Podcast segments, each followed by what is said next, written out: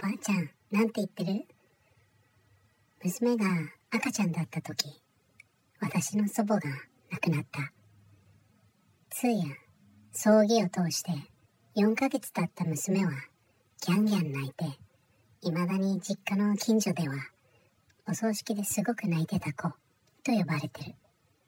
幼稚園に上がった頃だったかに帰省した時、おばあちゃんにご挨拶しようね、と仏壇の前に座らせた。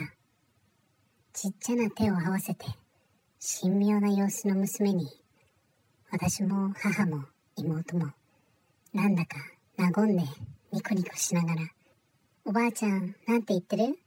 大きくなったねとか？って聞いたら、娘が一言、出てこられないって言ってるよ。